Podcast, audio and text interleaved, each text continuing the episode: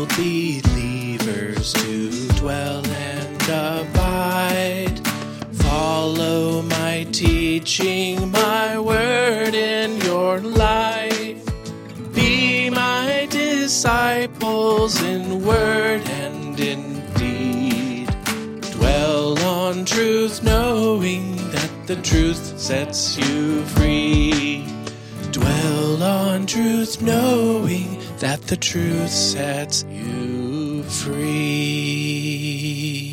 Hey everyone, this is Brenten Powers from the Dwell on Truth Show. I'm here to announce that I'm back on the radio, baby. Every Sunday from 8 a.m. till 9 a.m. Get up early, like Jesus did on Sunday morning when he rose from the grave. Surely you can get up out of bed. So get up, study the Word of God, listen to reasons why you should believe, and continue to dwell on truth, because the truth will set you free. I was probably an alcoholic by the time I was a senior in high school. That lasted into my early 20s and it opened the door to smoking a lot of pot. I did LSD, shrooms, speed. It was probably having a bad trip on LSD that resulted in me deciding I don't really want to go down that road. And I remember laying on my bed in my apartment, staring at the ceiling, and I said out loud, There has got to be more than this. I made the decision I want to start going back to church. And I started going to a Calvary chapel. Within about a six month period of time, what happened for me was I went to a church that taught the Bible, and through a steady stream of God's word being spoken into my life, I just watched God begin to do this radical cleansing experience. So, Psalm 119 says, How can a young man cleanse his way? But by taking heed according to your word. Well, welcome, Kevin Fitzgerald, to the Dwell on Truth show. I'm glad to have you after all these months I've been wanting to have you on. Yeah, it's good to be here. I should say it's good to be here because I'm a guest here at Calvary Chapel, Yuba City. You've been one of my biggest partners in ministry with open air campaigners. I think what you have to share from the pulpit and what we share behind the scenes, you have some really good insights into ministry and life and what Dwell stands for discipleship, worship, evangelism, loving God, and loving people. So it's just good to be here with you in Yuba City. Yeah, it's good to have you here, man. You've been a blessing. Should we tell the story of how we met? I think it'd be good. Would you say 2009? I think it was in Denmark in 2009 at Calvary Chapel Scandinavia Conference. Yeah. So we were in Ireland until 2011, and I got linked in with the Calvary Chapel Scandinavian Conference, and that was when you and I first met. But then we also would see each other in Siegen, and when we left from Ireland and transitioned for a season to the Calvary Chapel Bible College in Hungary, one of the things that they said I was going to be in charge of, in addition to the, the pastoral epistles, was apologetics. Yep. Apologetics is really not my bag. Well, I have a tremendous respect for apologetics, but I don't consider myself to be a tremendous apologist. When I was handed that course, I thought, man, I need to pull in some people to help me with this.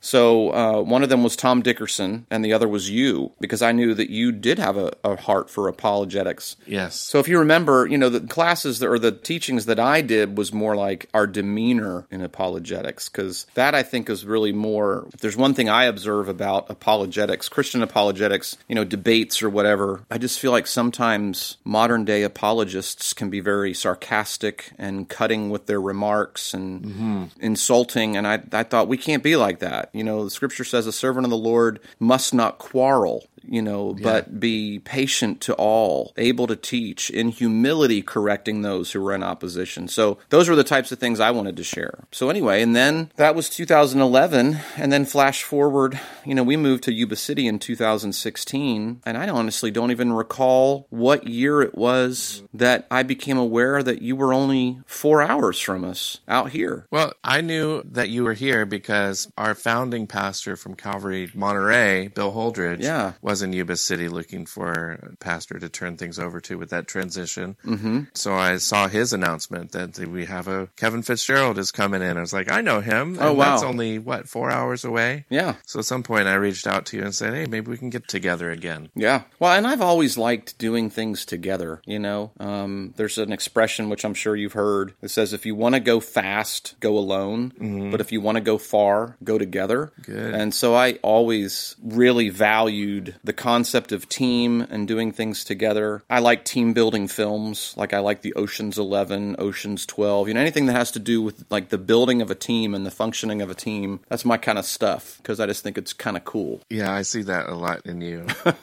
from all the different movie quotes and even uh, promo videos for different ministries and Yep. different events. If anyone was to Google Calvary Chapel Yuba City on YouTube, Mm. uh, some of the announcement videos, like the most recent one, it was a pastor's log recruiting uh, people for the audiovisual ministry. And it was this little drama skit that you put together. You've actually written screenplays Yep. and novels and devotionals. This isn't a promo for the book or anything, but started reading your book to make him king and the subtitle David's Mighty Men, reading it through to my son actually. cool. So a lot of really good nuggets in there. And also I got to for the Spider-Man Eternal Home Yes. play that I got to play a role in Yep. and I got to see you wear the hat of director that week. Yes. And I, I'm not an actor, but uh, you really coached me in how to deliver some lines. And at the end, uh, it was neat to see how the kids reacted and memorized the scripture Yeah. that the whole script was leading up to. That was a neat VBS that we did. So Mm-hmm. praise the Lord. Thanks for all your hard work. Tell us a little more about your background. There's a picture of you in your pastor's office Hmm. where you're behind a tech team with a headset on. Yeah. And you have a production background. So how did you get into, were you always just attentive to all the, the audio and visuals? And did it start as a musician and then you moved to the tech world? Or how did you get into that? How far back do you want me to go? How young were you when you picked up a microphone? There's a photograph of me that my mom has.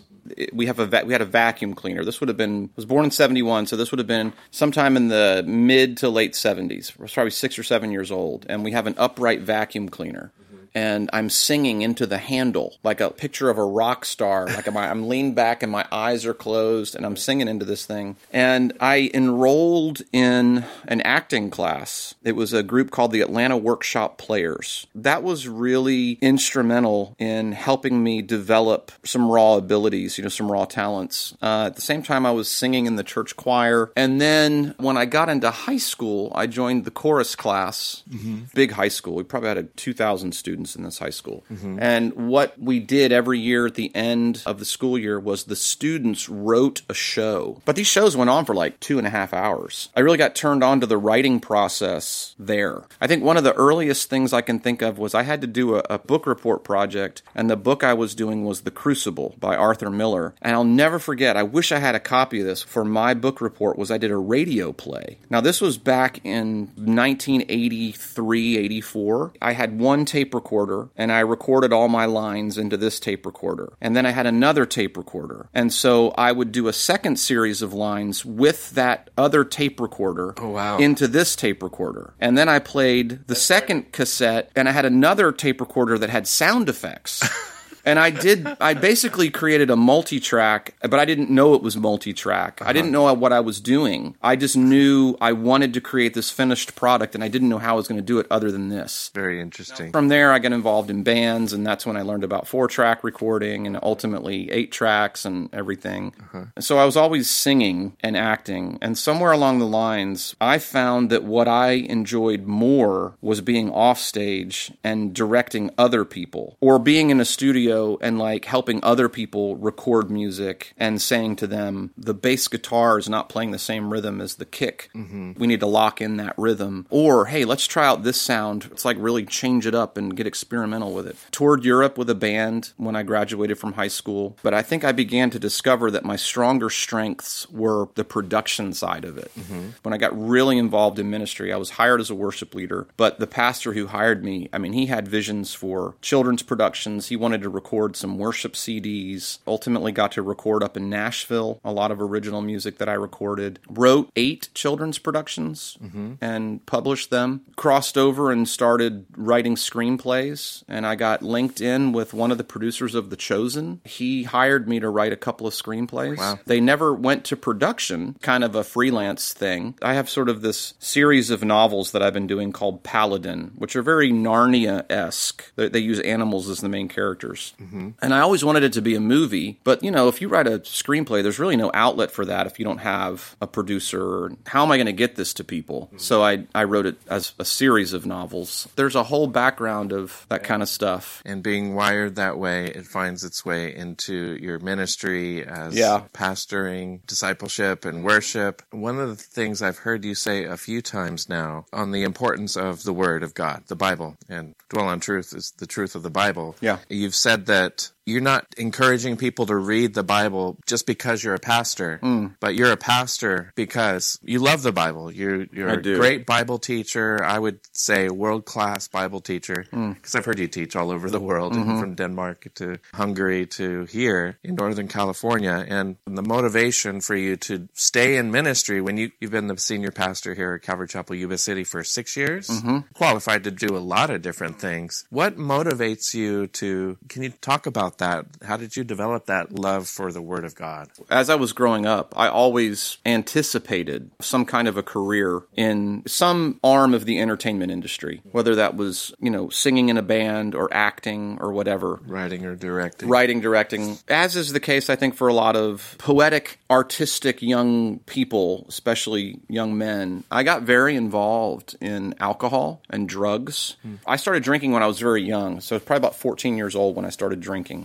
And I drank heavily. I would call myself an alcoholic. I was probably an alcoholic by the time I was a senior in high school. That lasted into my early 20s, and it opened the door to, to smoking a lot of pot. Uh, I did other drugs. I did LSD, shrooms, speed. Uh, never did those things with a tremendous amount of frequency, but alcohol was really my drug of choice. Did you ever have any bad trips where you, you had some weird spiritual experience on shrooms or? Not on shrooms, but definitely on LSD. Yeah. And in fact, I, I would say it was probably having a bad trip on LSD that resulted in me deciding I don't really want to go down that road. Did it scare you? Uh, it really did. Yeah, Me and me and a buddy of mine, we got a hold of some. I don't know how much you want to talk about this, but Well, people talk about it on the station we're at. we were members of a fraternity at Georgia State University, and we got a hold of some LSD through some guys I worked with. I was doing landscaping at the time. Who we got it from was like, "Oh, it's not real strong, so you may have to take more than you you normally do." And I was like, "Okay." You know, I, we were at a party and we took a hit. Nothing happened, and I think an hour later we took another hit. I think all told we took about four or five hits of acid. I don't know whether that's a lot or not. Well, it depends on the acid, but about six hours after we took the first hit, it was like the seams of reality began to become unstitched. Oh, and it happened for both of us, like right at the same time. Uh, we made one of the big mistakes that we had nowhere to go. And so we ended up renting a hotel room. And we just essentially sat there for the next several hours experiencing this really bad acid experience. That was the drug, or of course, I could talk about alcohol in this regard too. That was the drug where I was like, I became really convinced this is demonic. And it really can open a door to the demonic.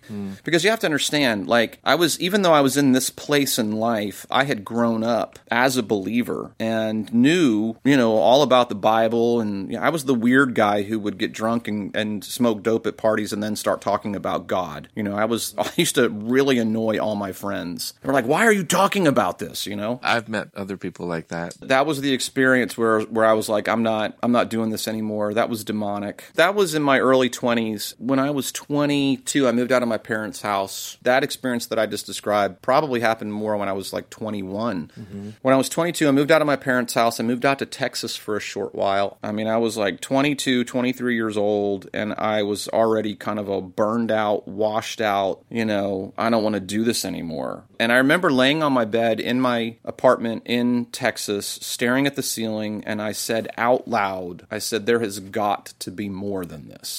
I made the decision I want to start going back to church. Not long after that, I ended up moving back to Georgia and I started going to a Calvary chapel. Within about a six month period of time, and this is this is now going to answer your question. So Psalm 119 says, How can a young man cleanse his way? But by taking heed according to your word. People ask me all the time, What kind of rehab did you go through? I didn't. What happened for me was I went to a church that taught the Bible, and through a steady diet, a steady stream of God's word being spoken into my life, I just watched watched God begin to do this radical cleansing experience. And um, some, sometimes I think people make the mistake of thinking you have to hear a Bible study about a particular topic to address something in your life. And I always like to talk to people about the fact that um, when I, I I remember going home and flushing my bag of weed down the toilet because I had heard a Bible study on marriage. It had nothing to do with no longer doing drugs. It was just the power of God's word. Yeah.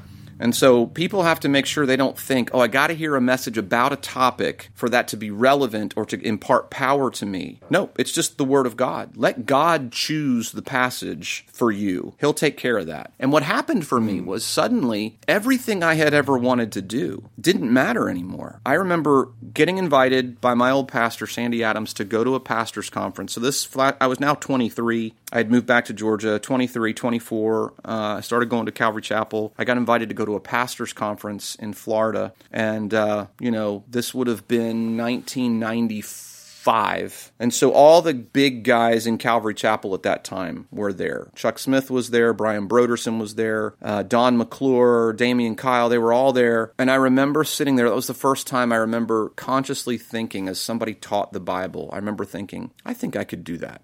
And then I got asked to teach a Bible study. And I still have a copy of those notes because I got asked to teach at a youth group. I did a Bible study called Cool Like Jesus. And I kid you not, after I taught that Bible study, when I was done, I remember thinking, I think that's what I was put on earth to do That's what you're supposed to do. and I've never stopped doing it. And the reason I'm so passionate about it is because I saw how God, like dramatically, I think it's probably difficult for people to understand the speed and mm-hmm. the level of change that I saw in my life through the Word of God being spoken into my life. And so I am extremely passionate about teaching the Word of God. I take it very seriously. I think people look at me sometimes and they think, man, why do you take this so seriously? Like when it comes to getting up there on a Sunday or if you're speaking somewhere, you know, why are you so intense about it? It's because it's it, this this has the uh, the power to change someone's life. It's worth being passionate about God's eternal word. Yeah. Yeah. I'd never heard that before about how it doesn't you don't have to be teaching on a topic for someone to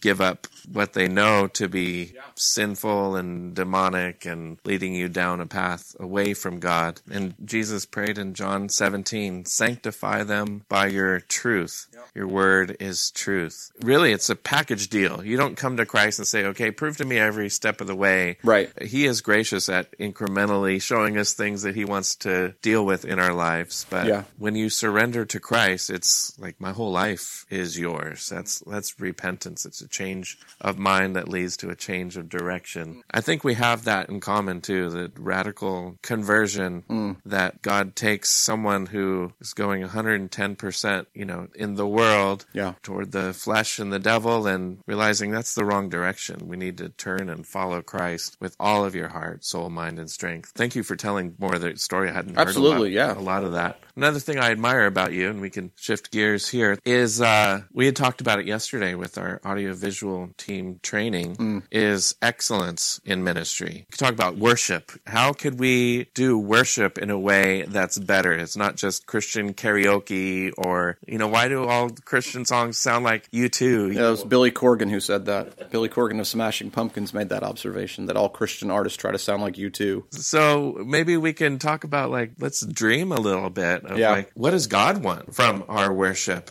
Jesus is seeking those who will worship him in spirit and truth. What does that mean for someone who comes from a musical background and how can the church maybe be a little more innovative? If there's any scripture that comes to mind or any truths that kind of inform why are you so uh, desirous to do things as best as we possibly can do them? Well, to me it's almost like two different two different questions because the weird thing is my first full-time ministry position was as a worship leader. Mm-hmm. And eventually I I also took on the role our youth guy stepped down and I took on the role and I was single at the time so I had a bunch of time on my hands.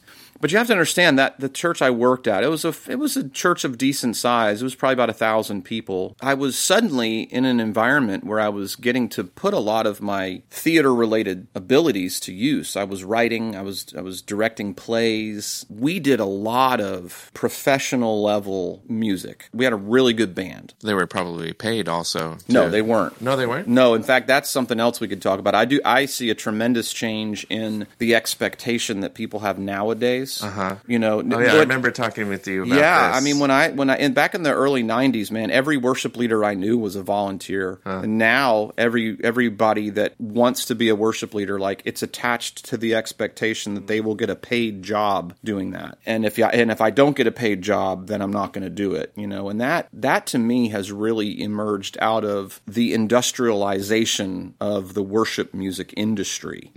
But where I was going with that is, you know, I was the guy. I mean, my my pastor was very in favor of special music, so we would. You know, we would take songs. This we would take any popular song off the radio. So this was back when, like the, the song by George Harrison, "I Got My Mind Set on You," and I would rewrite the lyrics to to match that passage in Isaiah about, you know, you will keep him in perfect peace whose mind is stayed upon you. Uh-huh. So I rewrote the lyrics to "I Got My Mind Set Upon You." We did Bachman Turner Overdrive, and and you know did did all these like really like well known tunes and reproduced them with tremendous amount of excellence.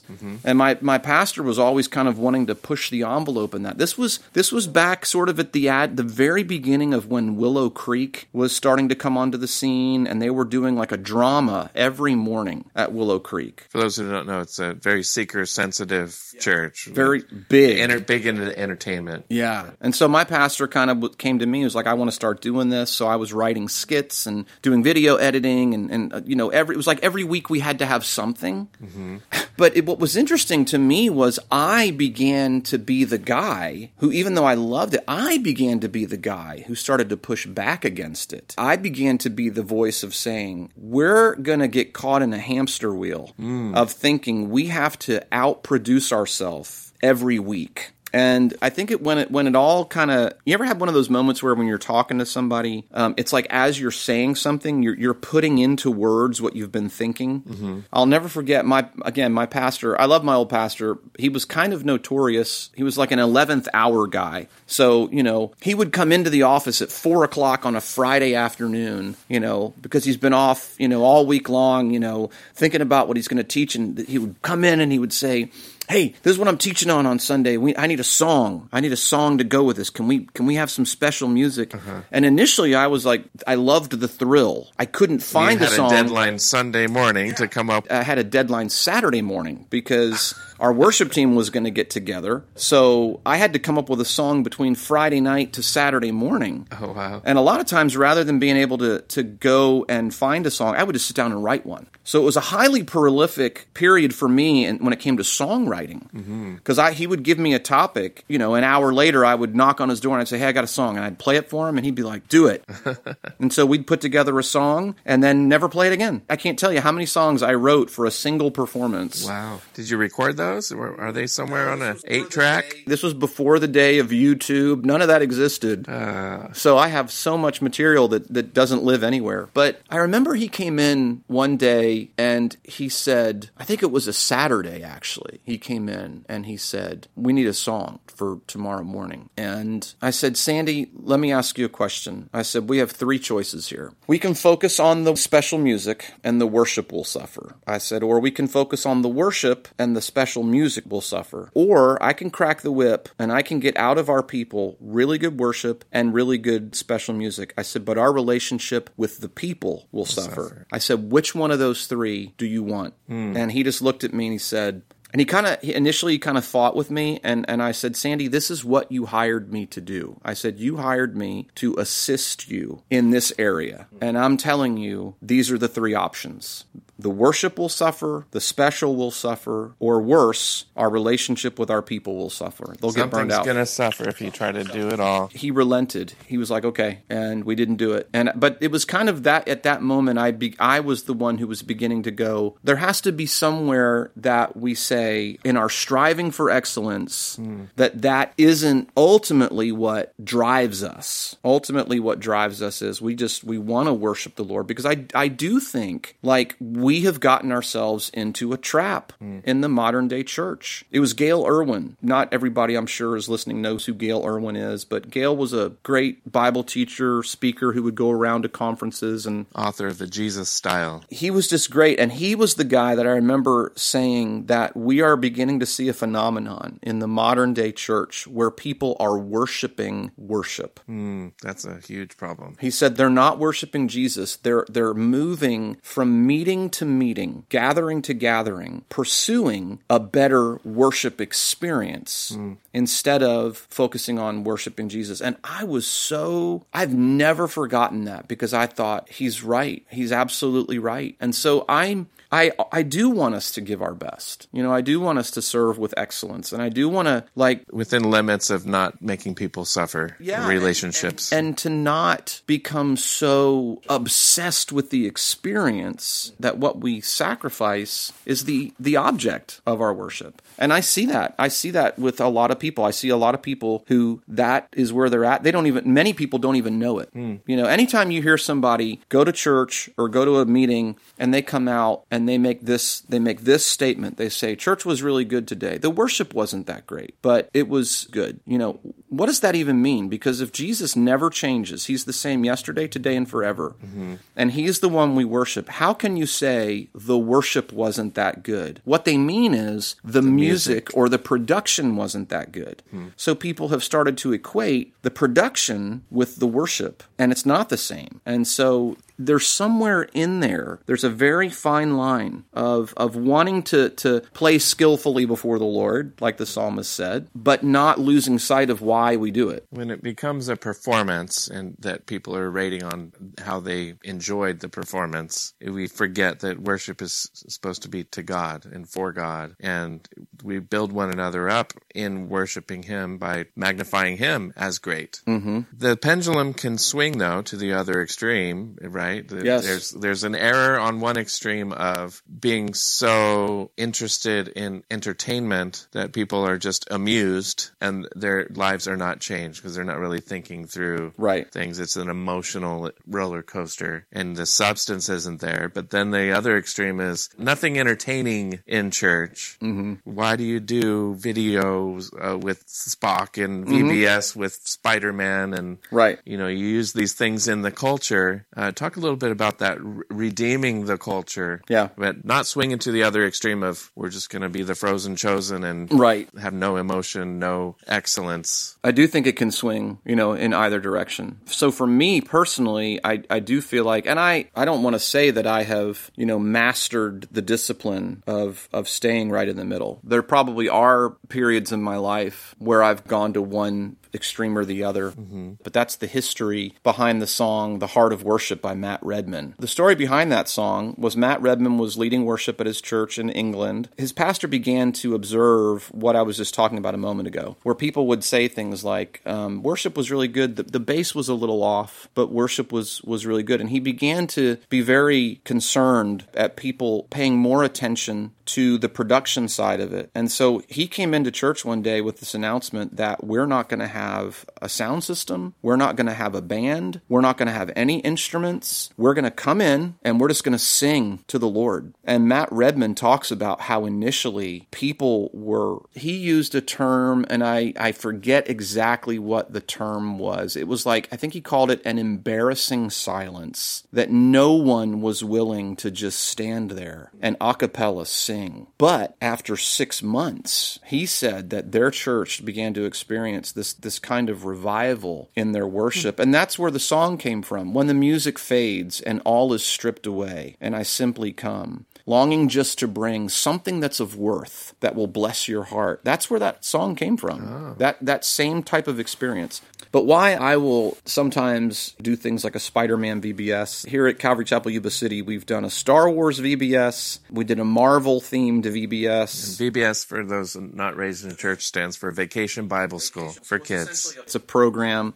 again, to kind of contextualize this. Again, your listeners may not be aware, I'm a Calvary Chapel pastor. And Calvary Chapels are known, one of their tenets is verse by verse Bible teaching. One of the things that I'm really fascinated by, when you look at the earthly ministry of Jesus, there's very little verse by verse Bible teaching. What you find is an itinerant speaker who will say things like this, and of course I'm paraphrasing. Let me tell you a story. A uh-huh. farmer goes out and he scatters some seed on the ground. And some of that seed, you know, and he, and he tells this story. And at the end of the story, if you just take the story, there is nothing inherently spiritual about it. There's no scripture reference. There's no, thus saith the Lord. I mean, and to the point that even his own disciples came to him and said, Why do you teach that way? Mm-hmm. You know? And Jesus' answer is profound to me. Because again, I'm paraphrasing, but what he basically says is, I teach this way so that people who want to know what I'm talking about will know what I'm talking about, but people who don't want to know won't. Now, for me as a pastor, that's almost the antithesis of what I want. I Yeah. want everybody to know what I'm talking about. I want everybody to get, like, if I was God, Wouldn't you want everyone to understand and get the illustration? I would want to teach in such a way that I left no room for doubt, you know, about who I was. Now, yeah, you have you have occasions like Jesus in the temple where he took the scroll of Isaiah and he read it. You could call that verse by verse Bible teaching, mm-hmm. where he says, "Today this is fulfilled in your hearing." He read from the scripture and he applied it. Mm-hmm. That's what we could call verse by verse Bible teaching. And I'm sure that he knew he was going to do that. I'm sure that Jesus knew what the passage was going to be ahead of time, right? So he planned it out much the way a modern day pastor would. My point is, stories are very powerful. And stories, I believe, have the ability to bypass the intellect and, and connect directly with someone's heart. And I think that's why stories are so resonant, is because what we usually have a tendency to do when someone's telling a story is we put ourselves into the story and we think, what would I do if I was in that situation? Um, if you listen to a guy like George Lucas talk about what inspired his writing of the Star Wars films, Yeah. you know, the hero's journey. Yeah, you we and I were talking talking about about that. Yeah, so same kind of concept. You know, what makes these things emotionally resonant? So I I think stories are really profound, and I love using stories to communicate spiritual truths. Mm-hmm. If I look at my kids, I have five kids, all under the age of 13 13, 9, 7, 4, and 1 year old. And they see they see these things around them. They they know who Indiana Jones is. They know who Spider Man is. They know you know who the Star Wars characters are. If if for no reason other than my kids can watch an Indiana Jones film and say, this is just like what we did at VBS. Suddenly, they're not saying VBS is like Indiana Jones. They're saying this is like what we did at church. Uh-huh. That to me will affect the rest of the course of their life because now they're suddenly learning to interpret stories through the filter of what does this communicate spiritually, which is what I think the purpose of the parables was, was what does this communicate spiritually? So that's Yeah. where my passion is for, for storytelling and using those things sometimes. Yeah, there's something wired into us. God has written eternity in our hearts. Mm-hmm. His law is written on our hearts. The meta narrative of Scripture and this great story that God has told in the pages of the Bible. Yeah. And all these great movies, they borrow from that script. Absolutely. and so rather than let the world continue to tell our story, we should be able to learn how to communicate in story form is very powerful for millennia. Yeah. Uh, but also, I was just thinking about what you're saying with Jesus not teaching verse by verse, but he did lay down precepts line upon line.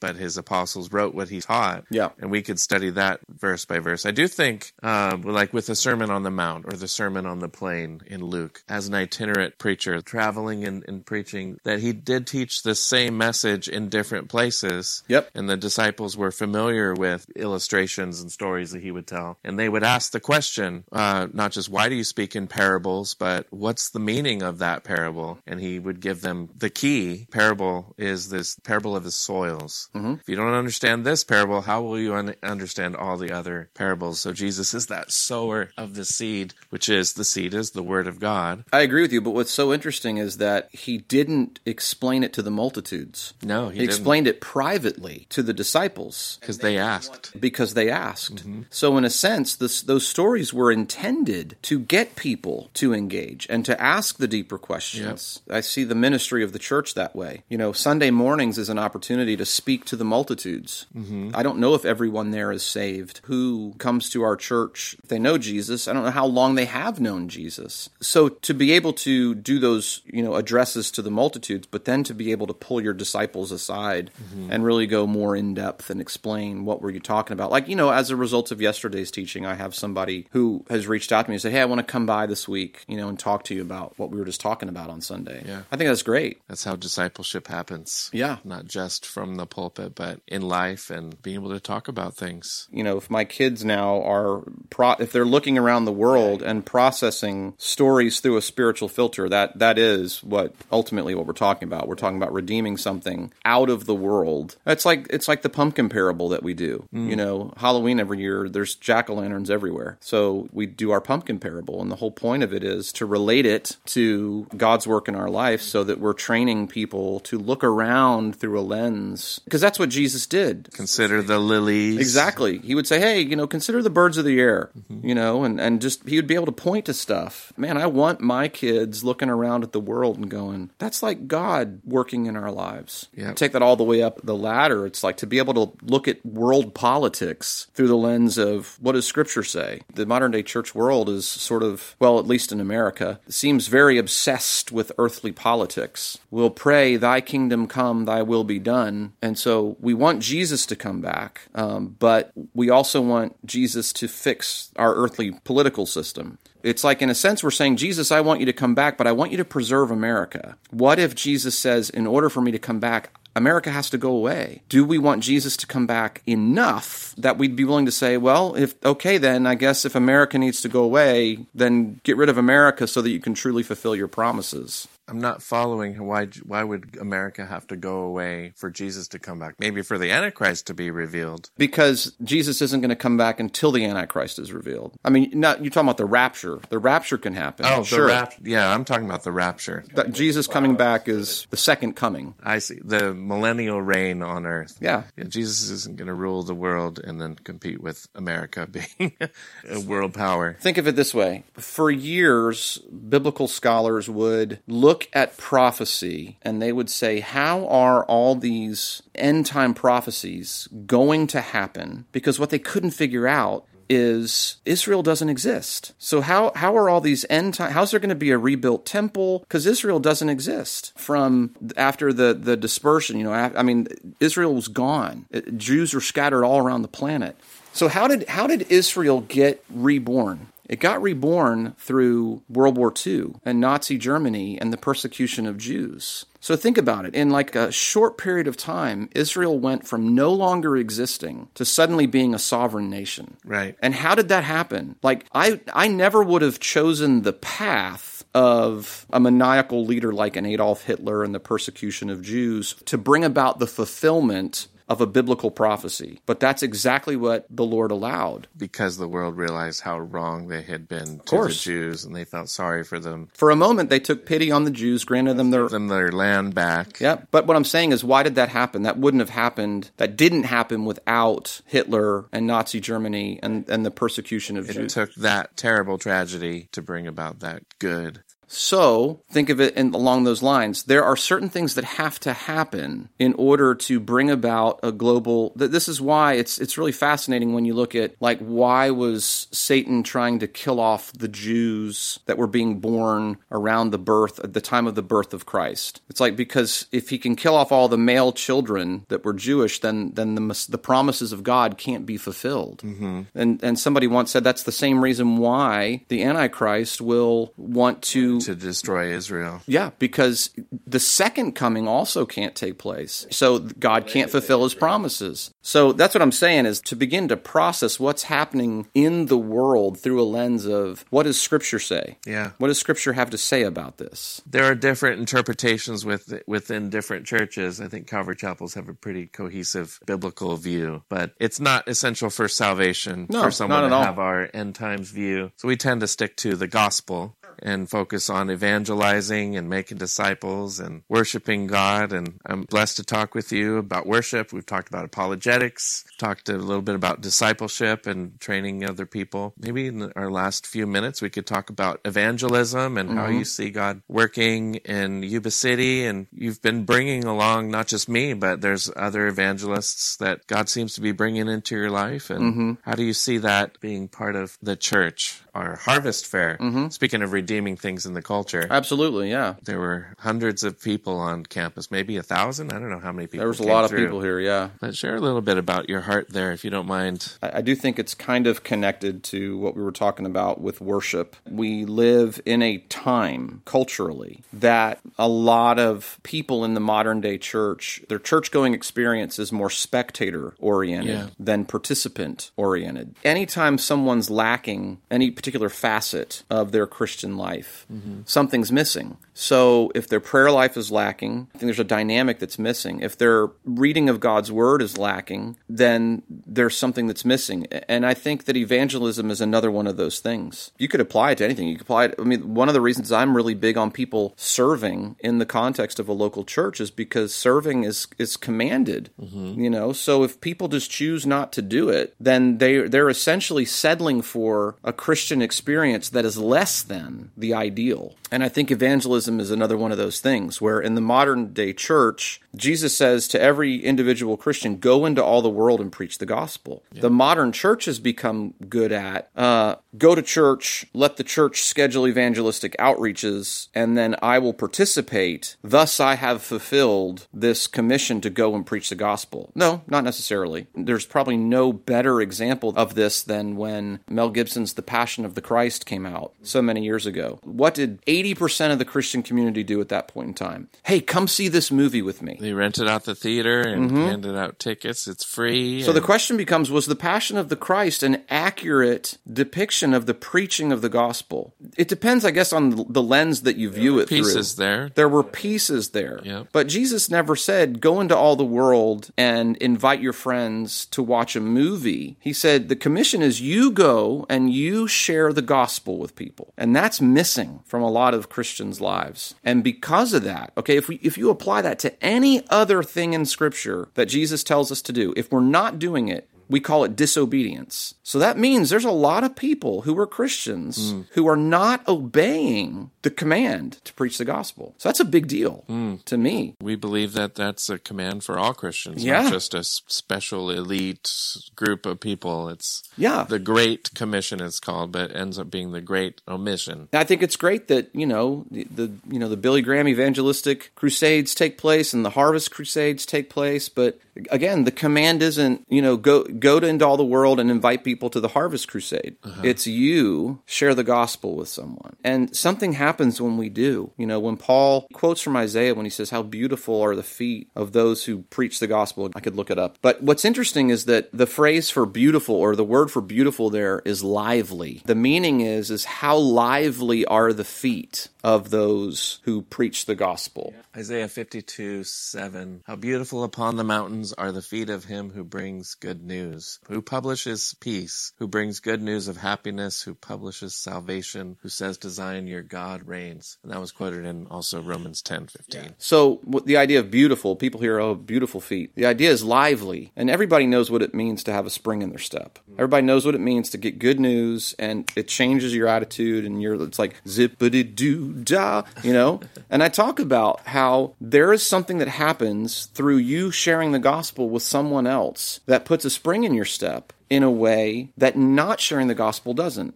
And I would say every single Christian that I've ever talked to about this completely agrees that you know what it's like when you share the gospel with someone and they listen and the light bulb goes on. You come away from that with a sense of, oh man, that was amazing. Now you're not so much patting yourself on the back, you know, but you're um, you're just amazed. Like I remember I had an experience.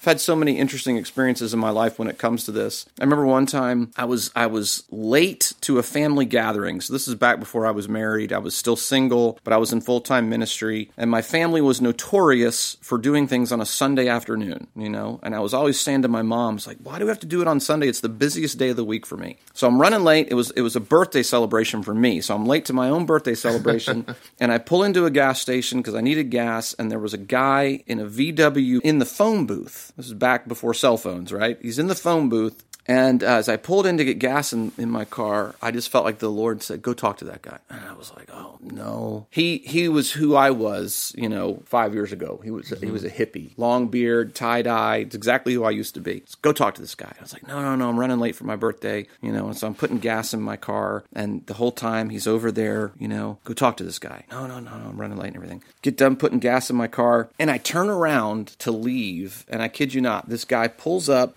in the van right in front of me, throws open the door, and he puts his feet out and he looks at me and he says, Do you ever feel like God is just trying to get your attention? and I was like, Yeah, I know exactly what you mean. And I just, uh-huh. from that moment, that from there on, just proceeded to share the gospel with this guy. It was just absolutely amazing, you know? and I think that those types of things are all around us. Yeah. You know, I had a I have a pastor friend who did a little experiment one time where he had three questions. Don't remember exactly what the the three questions were, but the gist of them were this: Do you believe in God? Has anyone ever had a conversation with you about Jesus? And the third question was: Would you be willing to have a conversation with someone about Jesus? Hmm. He went and stood outside of a local grocery store and just started interviewing people. He said almost every single Christian that he talked to, person who claimed to be a Christian, the answer was yes, I believe in God, but what I believe about this a private matter, and I don't really like to talk to people about my religion. He said that was the basic answer that he got from Christians. No, I don't want to have a conversation about Jesus. Yep. Meanwhile, the answer he got from people that weren't Christians was they would love to have a conversation with someone about Jesus, and they but they can't find anyone to have a conversation with them about Jesus. So how diabolical is this? So think about this. This is again going back to what you were saying about Satan kind of flipping the script. Yeah. Satan, I think, has done an effective job of convincing people, Christians, that the gospel, the preaching of the gospel, is not the most effective way to introduce people to Jesus. I've heard people say that sincerely, thinking Yes. that, yeah, it, that's the old way. It doesn't work anymore. It doesn't work. People don't want to listen. Meanwhile, there's people out there who want to have a conversation mm-hmm. with someone about Jesus, but all the Christians who know Jesus uh-huh. are convinced that nobody wants to have conversations uh-huh. about Jesus. So I just think that there's a really a tremendous need to um, challenge people. I guess is a Yeah. you know I would say it in I mean that in the healthiest way Okay. uh, to challenge people to to step out in faith and get out there and share the gospel Okay. and look for those opportunities you know and just just in a one-on-one way you know who your coworker the person who lives next to you or across the street so Very good. So if you're a Christian out there, share your faith. And if you know you're called to share the faith and don't know exactly how, get in touch with us. We'd be happy to help absolutely equip you. You can come alongside, see how we do it. Speaking of setting an example of sharing the gospel and challenging someone, can I challenge you, Kevin, to end our broadcast with sharing the gospel? There's a lot of non Christians that listen to this station, and I'm praying for them to come to Christ, to mm. get saved, but not only that, but to take those steps to start following Jesus Yeah. today may be their day to be saved. So where we're at here in Yuba City, you can preach to a bunch of people in the Monterey Bay area and all over the world listening. What is the gospel? Well, the gospel is simply the the reality. I don't want to say the belief. It's the reality that there is a God. You know, Romans chapter one um, makes it clear that that God has revealed Himself to man. And but Paul says that we have uh, suppressed that truth in unrighteousness. We all know what it means to be sinful, you know, and I think that the simplest way of helping people to really see that is, you know, you ask questions like, have you ever had to, you know, teach a child how to be selfish? Have you ever had to teach a child how to tell a lie? Kids naturally know how to be selfish. Yeah. Kids don't struggle to lie. They they struggle to tell the truth. You know what I mean? And it's because we all have this condition, this sinful condition. It's like a virus mm-hmm. that has been passed on to us. It's not so much anything we did as an individual. It's a condition we inherited. Uh, it's the same way I'm I'm Caucasian. I am a white male because I inherited that from my parents. Well, Adam and Eve, as as the first two human beings who committed sin, they passed on this condition to all of us. And the longer mankind, the longer longer the human race has gone on, it's just reproduced and reproduced and reproduced. We all have this fallen condition. We all have this tendency to want to rebel against the things of God. Oh, yeah. And what the Bible says, going back to that idea of suppressing the truth in unrighteousness, that word suppressing, it's an interesting word. It's a nautical term. It means to steer against the current. So Romans chapter 1 says, We all know there's a God. We're born that way. But we steer against the current, and through our own unrighteousness, we press that truth down hmm. because we don't want to believe there's a God, uh, because we don't want the accountability. Where God has ultimately revealed himself is in Jesus. Uh, God loved us so much that God looked down uh, upon us in this fallen condition and took it upon himself. And he, he knew this is what he was going to do from the very beginning. It's not as though God was scrambling and decided to come up with a plan. Uh, God knew what he was going to do to take on our own form, the, the, the form of humanity. But he didn't inherit our sinful condition because God, the Father, was his father. He was born through a woman, but the sinful condition comes from the man, right? And since God was his father, Jesus didn't inherit that sinful condition. He was born perfect, you know, he, he never sinned. What makes who Jesus is so amazing and so accessible is that he was made in all ways, just like you and me. He was a human being, but he was fully God, Tempted in every way. tempted in every are, way, yet without sin. Yet sinless. Yeah. And that he loved us so much that our sin, which deserves punishment, you know, everybody knows that when somebody does something wrong, you're never going to find, well, I shouldn't say never. Maybe in today's society, you'll find someone who believes that if somebody does something wrong, you know, that it's it's unjust to expect that they pay for that wrongdoing. Most of us believe that that is the right thing. Uh-huh. So Jesus loved us so much that he was willing to take on our form and he lived a sinless life. He never did anything wrong, but was willing to have all the punishment for all of our wrongdoing placed upon him and pay that debt, and then come back to life three days later to demonstrate that he was fully God, mm-hmm. that in fact he had paid that price. And now, the amazing thing about the gospel all we have to do is believe that. All we have to do is believe that Jesus is who he claimed to be, mm-hmm. that he did live a sinless life, that he did die for our sins, and that he did come back to life from the dead, declaring himself, proving himself to be the Son of God with power Absolutely. by the resurrection. And if we just believe that, we can be saved. We can be bought back from this sinful condition and guaranteed life evermore in him. It's amazing. The gospel is absolutely amazing. Yes. So the response to that good news, lively joy. Yeah. How much he loved us in spite of how wrong we've been, giving us another chance to know him and be in peace with him. Not just one chance, but Right. many, and uh, to be reconciled with him. What must someone do to receive that peace with God, to be reconciled, to not be punished for their sin? Just believe? Yep. Is it just believe that God exists or believe in who Jesus is and what he's done? Oh, yeah, I don't think it's be- just believe that God exists. You know, the, the demons believe that, that God exists and they tremble. It's believing the claim, it's believing who Jesus is because Jesus says, No one comes to the Father except through me.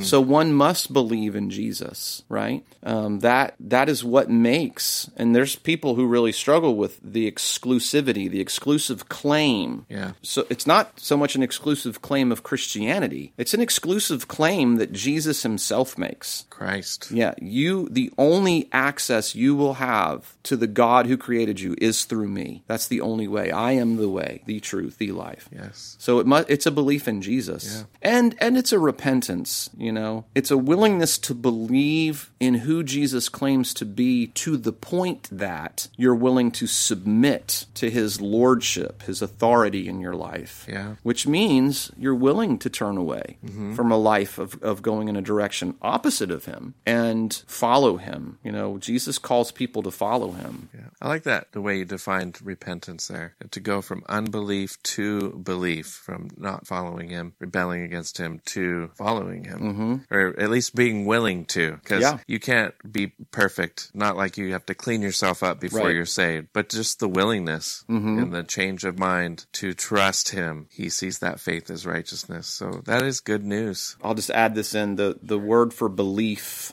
in the Bible when the Bible talks about you know whoever believes that Jesus has been raised from the dead. The word for belief is is a Greek word pistis which means to to rest your weight fully upon something. So in the same way that you you and I are sitting on these couches we've rested our weight. You know it's not just sort of this emotional mental acknowledgement. It- it's a it's I'm putting all of my eggs in one basket. I am placing everything my entire life I'm leaning all my weight upon this I'm not doing it until I see if it works out for me Yeah. some people say that well you know I'm going to give this Jesus thing a try mm, that's not resting your weight entirely upon something It's not wishful thinking or just mental assent. of- exactly to be all in that's exactly right Not just, yeah, I believe he could do that, that he will. yeah So good. Um, unfortunately, we're out of time for today's episode. So, uh, how can people get more information if, say, they want to read your book or listen to your teachings? The website for Calvary Chapel, Yuba City. ccyubacity.com. Same thing for YouTube. You just go to YouTube slash ccyubacity, Facebook ccyubacity. Just go to Amazon and look up author Kevin J. Fitzgerald. They'll find all those books there. Awesome. Yep. Well, thanks so much for being on the Dwell on Truth show. Absolutely. It's great. Kevin. God, I ask that you would use this for your honor and your glory. Mm-hmm. Also pray for Brenten, Lord, that your Holy Spirit would fill him, give him boldness, Lord, as he continues to venture out and follow your calling upon his life, that you would bless him, provide for him, and Lord, most of all, that he would sense your smile, your whisper to his soul, well done, good and faithful servant. Amen. For more, go to dwellontruth.org. Is your coffee spilling out of your cup holder every single morning when you're pulling out of your driveway? We can help with that. A lot of people have root damage in their driveways that can make a trip hazard. There could be large potholes. The drainage setup on a driveway cannot be right. Yeah, we can fix all that. Top Grade Paving is licensed, bonded, and covered under Workman's Comp. I'm Robert. 408 455 8723. That's 408 455 8723. 408 455 8723.